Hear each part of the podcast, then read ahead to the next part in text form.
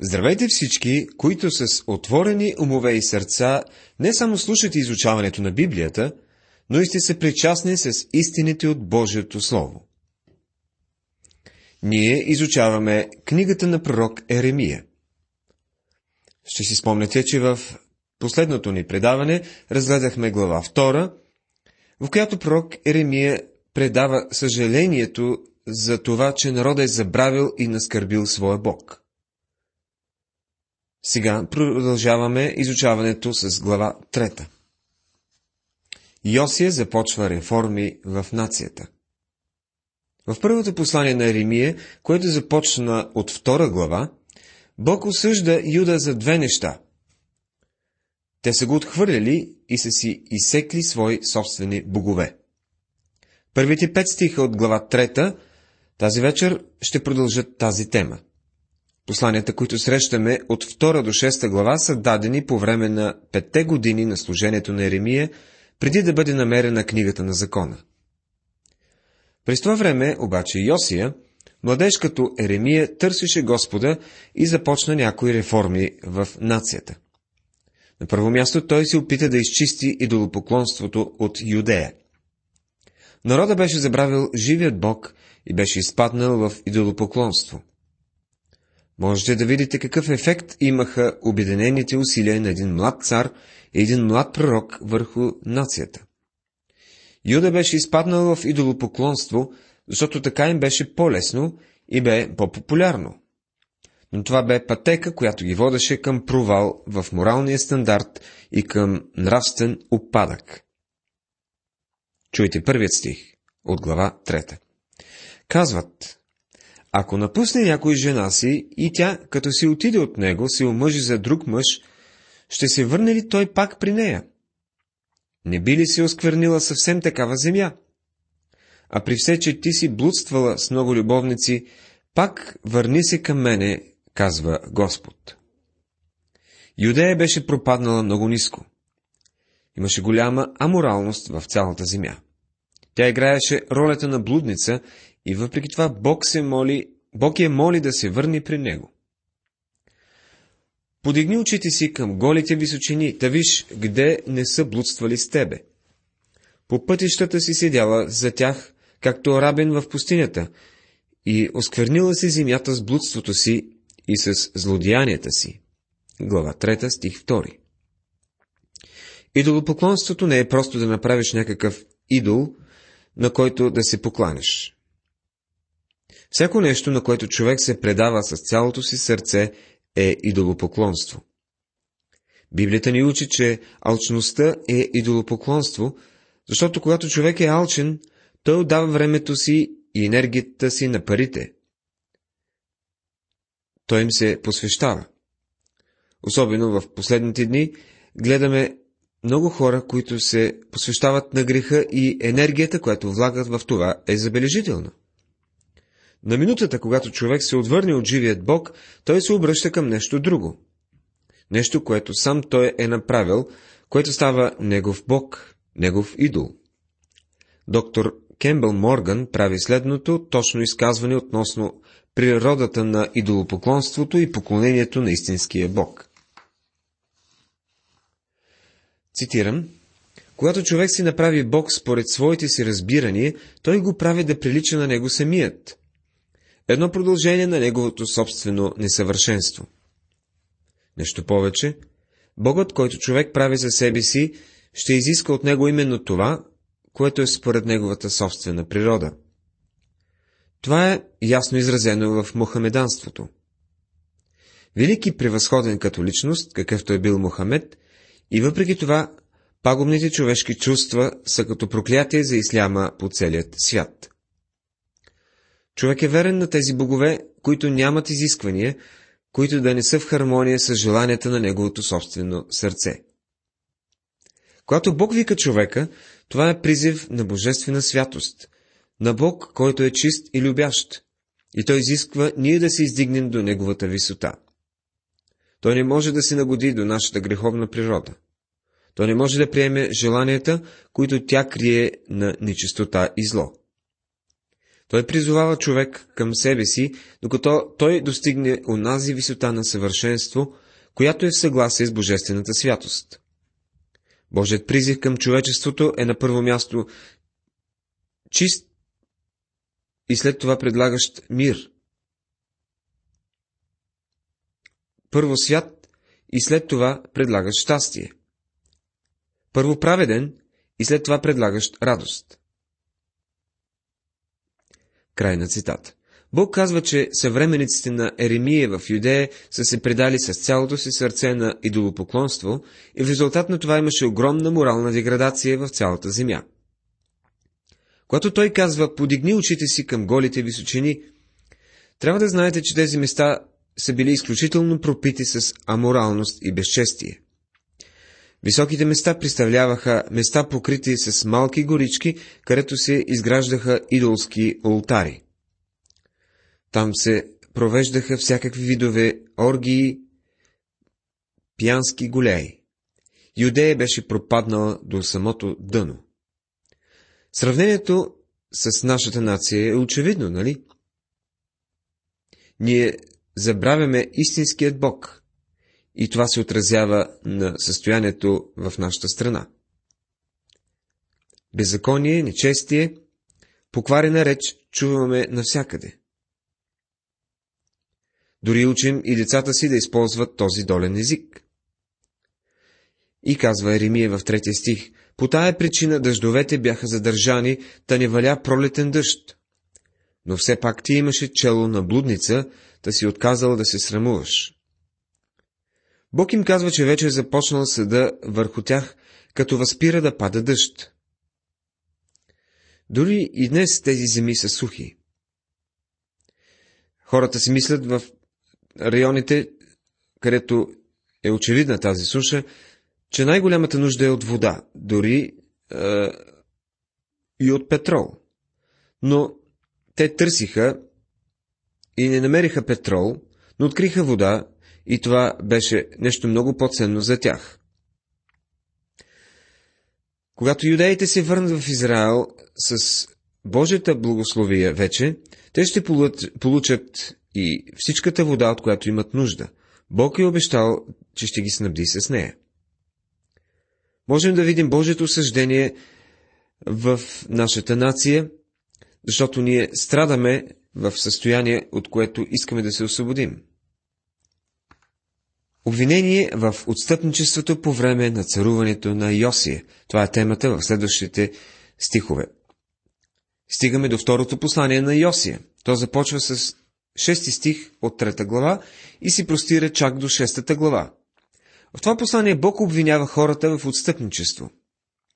Думата отстъпление е използвана седем пъти в тази глава и това е повече от половината пъти, когато тя се използва в цялата книга. В Еремия откриваме тази дума по-често, отколкото всяка друга книга в Библията. Той и Йосия са хората, които най-много използват. Отстъплението не означава просто да се върнеш назад, както обикновено си мислим. Бог ни представя една жива картина на това място, като има предвид от...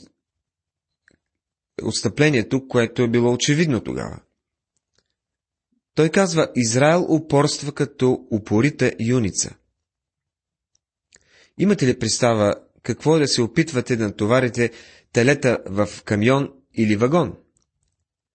Знаете ли какво правят тези животни, когато се опитваме да ги качим в някаква кола? Те запират предните си крака и не мърдат от мястото си. Стягат се така, че да не може никой да ги помръдне. Когато все пак се опитвате да го направите, те започват да отстъпват назад. Това е картината на отстъплението. Отстъплението е отказ да се ходи в Божият път и да се слушат Неговите думи. И когато направим като юнците, телетата, ние противопоставяме своята воля на Божията, като отстъпваме всеки път. Така ние се отдалечаваме малко по малко от него. Пак в дните на цар Йосие Господ ми рече, видя ли ти, що стори отстъпницата Израел? Тя отиде на всяка гола височина и под всяко зелено дърво та блудства там. Глава 3, стих 6 Бог казва на Юда да се вземе урок от Израел, който вече беше отишъл в плен. Той им каза да забележат факта, че Израел беше направил точно това, което те правят. Израел упорства, Израел отстъпи като опорита юница. Бог се беше опитал да върне Израел при себе си, но те не пожелаха. В резултат на това, те бяха отведени в плен. И това, което се случи на Израел, трябваше да послужи като урок и да бъде предупреждение за Юда. В стих първи от тази глава Бог казва Върни се към мене, казва Господ. Той казва, въпреки, че си живяла като блудница, ти ми принадлежиш. И ако се върнеш при мен, ще те приема. Това е причината всеки блуден син или дъщеря, или църква, или нация да може винаги да се върне при Бога. Блудният син не получи ретници, когато се върна в къщи. Напротив, той беше получил ретници в далечната страна, а у дома той получи целувки. Беше умр... почти умрял от глад в далечната страна, но баща му приготви богато огощение за него, когато се пребра у дома. Но Израел не се завърна при Бога. Те се отдадаха на идолопоклонство и Бог ги изпрати в плен. Сега той казва на Юда, нека това ти е за урок. И рекох, като направи всичко това, тя ще се върне при мене, но тя не се върна. И сестра й, невярната Юда, видя това. Книгата на пророк Еремия, глава 3, стих 7. Бог казва, дадох на Израел възможност да се върне при мен. Щях да я приема, но тя не дойде. И нейната измамлива сестра Юда видя това. Грехът на Юда беше нееднозначен. Нейното пленничество беше много по-лошо от това на северните племена и причината е очевидна. Юда имаше предимството да види пред себе си плена на Израел като пример, но отказа да се получи от него. Трагедията в нашата страна е, че мълцина четат Библията като Божие Слово. А колко хора наистина я четат? Юда не се обърна към Бога, въпреки че имаха примера пред себе си. Ние из вас имаме Божието Слово днес и затова вярвам, че Бог ще не съди много по-строго, отколкото ще съди нации, като някои арабски страни, например. Те не приемна, приемат Библията там, а ние с вас се приемаме. Бог ще ни съди според възможностите, които Той ни е предоставил и как сме ги оползотворили. В 9 стих на глава 3 се казва, с невъздържания си блуд тя оскверни земята и прелибодейства с камъни и дървета. Те си правиха идоли от дървета и камъни. И при всичко това сестра и невярната Юда не се върна при мене от цялото си сърце, но с притворство, казва Господ. Глава 3, стих 10. Съживлението по времето на Йосия беше съживление. Няма спор. Много хора се обърнаха към Бога. Но тази вълна беше толкова популярна, че за някой това не беше нищо повече едно от едно повърхностно обращение към Бога. И като цяло, съживлението и тези реформи бяха повърхностно преживявани за много от хората. Можем да смятаме, че днес има подновен интерес към Божието Слово и наистина, като че ли се спасяват повече хора, отколкото през миналите години, но трябва да сме много внимателни, когато казваме, а, че това е съжаление. Голяма част от всичко, което се случва за много хора е нещо повърхностно. Нека да не се заблуждаваме от големи тълпи и от бройката хора, които се съобщават за такива, които са приели Христос. И Господ ми рече, отстъпницата Израел се показа по-праведна от невярната Юда. Глава 3, стих 11. Бог дава ясно да се разбере, че греха на Юда е по-лош от този на Израел. Северните племена нямаха същата възможност като южните. Нямаха храм. Нямаха копия от Божието Слово. Ето защо съда върху Юда беше по-сериозен. Така и осъждението върху така наречени християнски нации, ще бъде по-голямо. Иди да прогласи тия думи към север, като речеш, върни се, отстъпници Израел, казва Господ. Аз няма да направя да ви нападне гневът ми, защото съм милостив, казва Господ, и не ще пазя гняв за винаги. Глава 3, стих 12 Бог казва на Израел, че той ще ги върне в земята, ако се обърнат към него. Той е милостив Бог. И само признай беззаконието си, продължава той в 13 стих, че си станала престъпница против Господа своя Бог и безогледно си отивала при чужденците под всяко зелено дърво, и че не сте послушали гласа ми, казва Господ. Днес големият проблем е, че хората не изповядват греховете си. Покаянието като че ли липсва в така наречените духовни раздвижвания. Такъв пример е една статия, която много ме разтревожи. Авторът непрекъснато използваше личното местоимение за първо лице и Господ не получаваше никаква слава. Той казваше какво е направил Бог за него, как му е дал голям успех. Никъде нямаше и едно изявление, че Бог го е спасил от греха. Ние трябва да изповядваме своите грехове. Приятелю, казваш ли, че си християнин? Ако казваш, че си, какво имаш предвид с това? Може би, че си се доверил на Христос. За какво му си се доверил? Можеш да кажеш, че, се, че му си се доверил като на свой спасител. И това е чудесно. Защото, когато казваш това, той те спасява от греха. Ти трябва да помниш, че той умря на кръста да те спаси от греха, не за да те даде нова личност или да ти направи милионер. Той умря, за да ни спаси от греховете ни. Той понесе нашето наказание. Ние всички бяхме неприемливи пред Бога. Божието Слово чрез Еремия бе Признай греха си, и то е отправено освен към Юда и към нас. Върнете се, че да отстъпници, казва Господ, защото аз съм ви съпруг и ще ви взема, един от град, а двама от род и ще въведа в Сион. И ще ви дам пастири по моето сърце, които ще ви пасат съзнание и разум. Глава 3, стихове 14 и 15. Бог е милостив и дава наставници, които да ни помагат. Приятели, ако имате пастор или свещеник, който да ви получавал Библията, вие трябва да изтичате и да го пригърнете. Трябва да го защитите, защото той е ценен.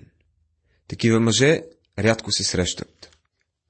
И в уния дни, казва Господ, когато се умножите и нарастете на земята, няма вече да се изразяват ковчега на завета Господен. Нито ще им дойде на ум, нито ще си спомнят за него, нито ще го посетят, нито ще се направи вече това. Глава 3, стих 16 В уния дни това е препратка към хилядогодишното царство. През цялата книга на Еремия ще откриваме лъчи на тази светлина. Излизали ли сте, се, сте някога в облачен ден, когато изведнъж слънцето разкъсва облаците и виждате дъга? Така ще бъде и в тези дни, когато откриваме тези славни пророчества за бъдещето. В онова време ще нарекат Ерусалим престол Господен и всичките народи ще се съберат при него в името Господно, в Ерусалим. Нито ще ходят вече според упоритостта на злото си сърце. В уния дни Юдовият дом ще ходи с Израилевия дом. И те ще дойдат заедно от северната страна в земята, която дадах за наследство на бащите ви. Еремия, 3 глава, 17-18 стихове. Това е славно пророчество. Той е като малък, скъпоценен камък. И аз си рекох, как щях да те поставя между чадата и щях да ти дам желана земя, преславно наследство от народите. Още рекох, ти ще ме назовеш отец мой и няма да се отвърнеш да ме следваш. Глава 3, стих 19. Някой отделен израилянин не е наричал никога Бог свой отец. Той беше отец на целия народ на Израел и беше казал, Израел е мой син. Изход 4 глава, 22 стих. Но никога не нарече Давид свой син. Той каза, моя служител Давид. Псалом 89, 3 стих. Никога не нарече Моисей свой син. Той го нарече Моисея, моя служител. Исус Навиев, първа глава, втори стих. Само в тези дни на благодат ние сме наречени Негови синове. Ние сме привилегированите днес, а на уния, които го приеха, даде право да станат Божии чеда, сирич на тие, които вярват в Неговото име. Евангелие от Йоанна, първа глава, 12 стих. Тези, които направят нито по-малко, нито повече от това, да се доверят в Неговото име, стават Негови синове и дъщери. Приятелю, дали Той е Спасител за теб от греха? Ако е, ти си не само спасен грешник, но и си син на Бога. Това е нещо прекрасно. Върнете се, че да отстъпници, и аз ще изцеля отстъпничествата ви. Ето ние идем към Тебе, защото Ти си Господ, нашият Бог. Глава 3, стих 22. Господ казва, че Той ще изцелява. Сигурен съм, че ние имаме духовни рани на много важни места по себе си, когато сме допуснали отстъпничество пред Господа. И Бог ни казва, аз ще те изцеля, ако дойдеш при мен. Наистина празна е очакваната от хълмовете помощ, от шумната тълпа по планините. Само в Господа нашият Бог е избавлението на Израиля. Глава 3, стих 23. В 121-ят псалом Давид казва Издигам очите си към хълмовете, откъдето е помощта ми. Помощта ми е от Господа, който направи небето и земята. Помощта не идва от тези високи места. Спасението идва от Господа.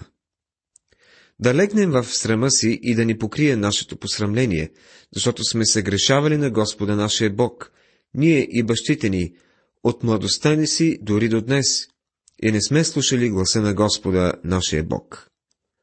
Глава 3, стих 25 Юда не изповяда своите грехове. Еремия изповяда греховете вместо тях, сякаш те бяха негови. Знаете ли, няма да ни навреди да изповядаме греховете си още днес. Слушаме, слушаме много за специалните дарове и Божиите благословения. И това е чудесно. Трябва да благодарим на Бога за това, че ни е благословил. Но чували сте, че ние сме недостойни за Божията слава? Отивали ли сте при Бога, за да му признаете колко много самите вие сте недостойни за Неговата слава? Трябва да се смирим пред Него. Юда не беше смирен пред Бога и той ги изпрати в плен. Чуде се, дали Господ не се приготвя да каже това и на нас. Трябва да се смирим пред Него. Уважаеми приятели, в това изучаване ние обсъдихме наставленията от Бога чрез пророк Еремия, записани в глава 3. Въпреки опитите за реформи по времето на Йосия, отстъпничеството от, от Божият път бе повсеместно. И това са усилията на пророка да обърне народа към Бога. В следващото предаване ще изучаваме глава 4. Бог да ви благослови.